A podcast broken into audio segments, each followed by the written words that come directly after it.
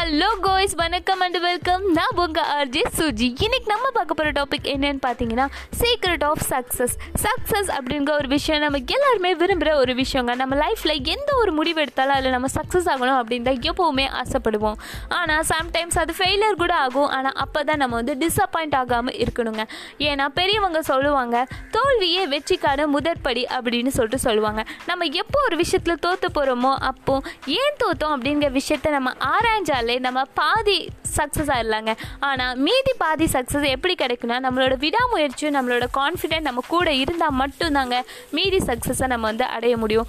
So லைஃப்பில் எதை ஒரு விஷயத்த அச்சீவ் பண்ணனாலும் நம்ம நம்மளோட அனுபவமும் நம்மளோட விடாமுயற்சியும் நம்ம கூட இருந்தால் கண்டிப்பாக சக்ஸஸ் நம்மளை தேடி வரும்னு சொல்லிட்டு நான் கிளம்புறேங்க. இதே மாதிரி ஒரு இன்ட்ரெஸ்டிங்கான எபிசோடில் நான் உங்களை பார்க்க அது வரைக்கும் டாட்டா பை